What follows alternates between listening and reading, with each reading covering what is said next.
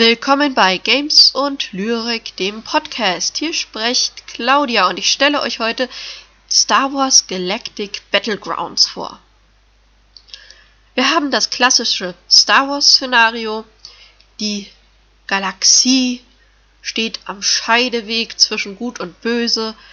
Das Schicksal der Galaxie steht auf dem Spiel und du übernimmst das Kommando und entscheidest darüber. Star Wars Galactic Battlegrounds ist ein Echtzeitstrategiespiel, das so ähnlich ist wie Age of Empires. Im Endeffekt ist es fast identisch, da man die gleiche Spielengine verwendet hat. Und dieses Spiel ist eine Kooperation von LucasArts und den Ensemble Studios.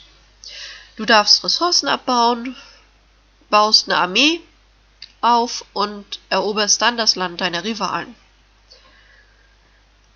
Es ist ein klassisches Echtzeitstrategiespiel, wo du sechs Fraktionen wählen kannst. Und zwar das Galaktische Imperium, die Handelsföderation, das Königliche Nabu, die Gungans, die Rebellenallianz und die Wookies.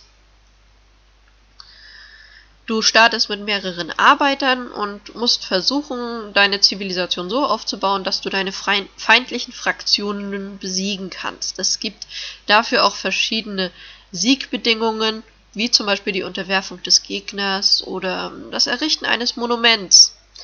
Um deine Ziele dann zu erreichen, benötigst du effizient, ähm, eine effiziente Rohstoffgewinnung und überlegene Technologien.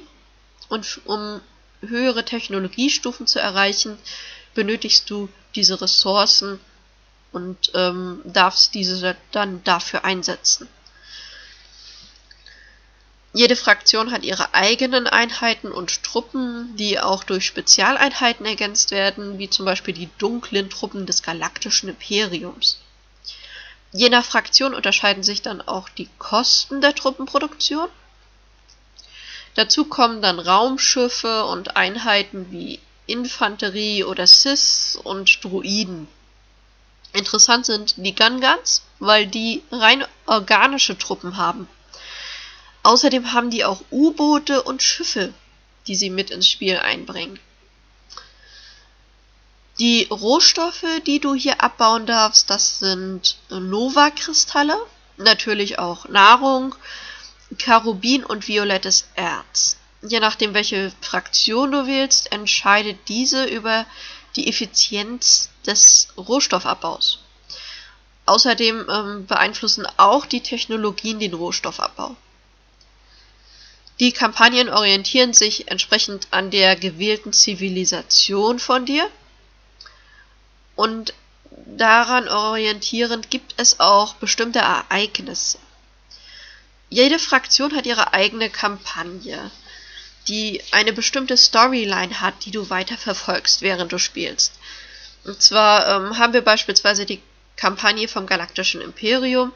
Da setzt die Schlacht von Yevin ein, wo Chewbacca's Vater stirbt. Es ist die Ausgangslage für die Handelsföderation von Naboo. Die Rebellen haben die Schlacht von Hoth und die Wookies wollen Kashyyyk befreien.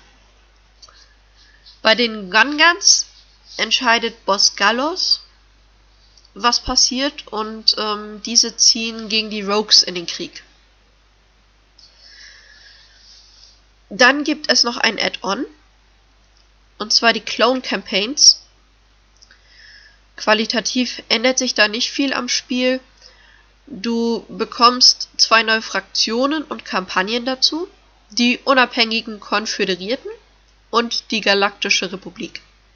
Es gibt natürlich neue Einheiten wie den Dezimator und den Aircruiser und zeitlich ist das Add-on in den ersten Monaten der Clone Wars angesiedelt. Im Endeffekt lässt sich sagen, Star Wars Galactic Battlegrounds unterscheidet sich eigentlich kaum von Age of Empires 2 es ist ähm, fast identisch aufgrund der Game Engine.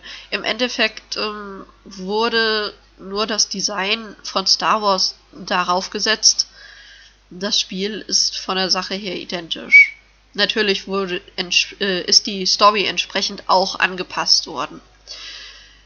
Ein ganz großer Pluspunkt vom Spiel ist die Synchronisation, denn man hat für dieses Spiel die original deutsche Star Wars Synchronisation rekrutieren können. Wenn du also Lust hast, Age of Empires 2 im Gewand von Star Wars zu spielen, ist das Spiel genau das Richtige für dich. So, das war's heute mit Games und Lyrik. Wir hören uns morgen wieder. Tschüss, eure Claudi.